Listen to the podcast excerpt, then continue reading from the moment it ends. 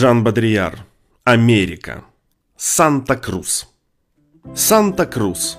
Бывшее ранчо, подаренное университету, затерявшееся среди сосен, полей, речушек, со своими невидимыми друг для друга домиками и столь же невидимыми человеческими существами, живущими там. Санта-Крус напоминает Бермудский треугольник или Санта-Барбару. Там все исчезает, все поглощается. Полное отсутствие центра, совершенная общность. После идеального города идеальная ниша. Ничто не сходится в одной точке. Ни движение, ни архитектура, ни власть.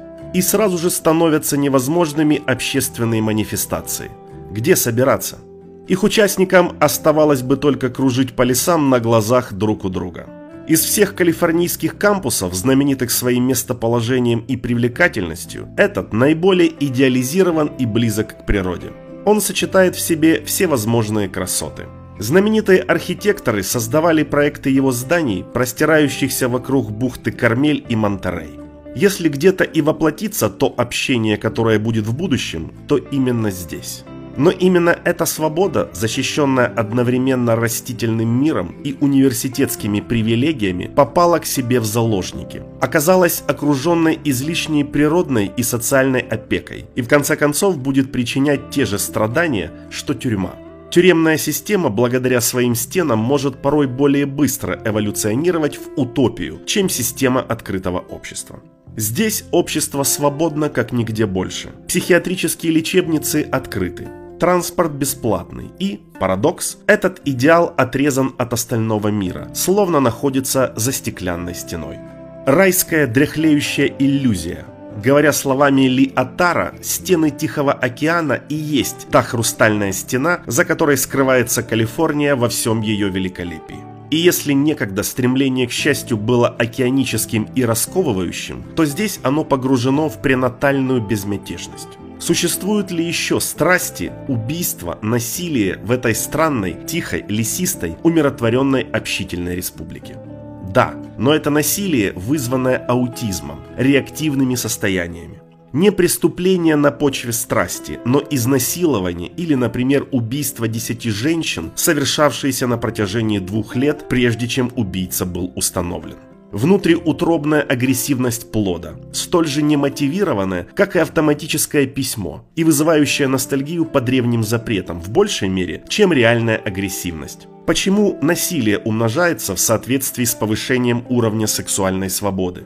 Сентиментальность совместных дартуаров, которые выходят в лес, словно сама природа, может быть приветливой и заботливой как мать, гарантируя расцвет сексуальности и экологии нравов, словно природа могла бы сочувствовать какому-нибудь определенному человеческому сообществу. Все равно какому, как если бы однажды, покинув жестокий универсум магии, мы могли бы иметь с ней какую-нибудь иную связь, кроме стоической, иную, чем та, которую определили стойки, непредсказуемая, безжалостная жизненная необходимость, которой противопоставлен вызов и еще большая свобода.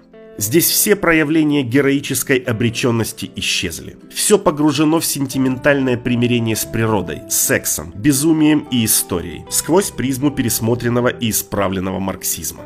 Санта-Крус, как и многое другое в современной Америке, вселенная после оргии после конвульсий социальности и сексуальности. Те, кто уцелел после оргии, а секс, политическое насилие, война во Вьетнаме, крестовый поход в Вудсток, так же как и этническая и антикапиталистическая борьба и одновременно желание разбогатеть, стремление к успеху, передовым технологиям и так далее, все это оргия современности, оказались там, в Санта-Крус, занимаясь джогингом на территории своего племени, рядом с территорией электронного племени Силиконовой долины. Спад интенсивности, исчезновение центра, создание микроклимата, безвредные технологии. Рай, но достаточно ничтожных изменений, скажем, перестановки определенных акцентов, чтобы вообразить во всем этом ад. Перипетии в поле сексуальности. Кончена оргия. Освобождение состоялось. Секса больше никто не ищет. Все ищут свой вид то есть современно свой внешний вид и свою генетическую формулу. Теперь мы выбираем не между желанием и наслаждением, а между своей генетической формулой и своей сексуальной идентичностью, которую необходимо найти. Вот иная эротическая культура, возникшая после культуры запретов. Вот культура вопрошаний о собственной природе. Имею ли я пол? Какого я пола? Необходимо ли в конце концов иметь пол? В чем состоят половые различия? Освобождение оставило всех в состоянии неопределенности. Всегда одно и то же. Раз освободившись, вы вынуждены спрашивать, кто вы. После своего триумфа утверждение женской сексуальности стало таким же хрупким, как и утверждение мужской. Никто не знает, куда себя отнести. Именно поэтому так много занимаются любовью и так много делают детей. Это, по крайней мере, еще доказывает, что нужно быть вдвоем и, соответственно, что еще существует какое-то различие. Но и это ненадолго. Уже Маскаломан, благодаря тренировке своих влагалищных мышц, достигает полного ощущения проникновения мужского члена. Хороший пример автореференции и экономии различий. По крайней мере, она хоть нашла свое родовое определение. Но более общая проблема – это проблема безразличия, связанная с ослаблением сексуальных характеристик.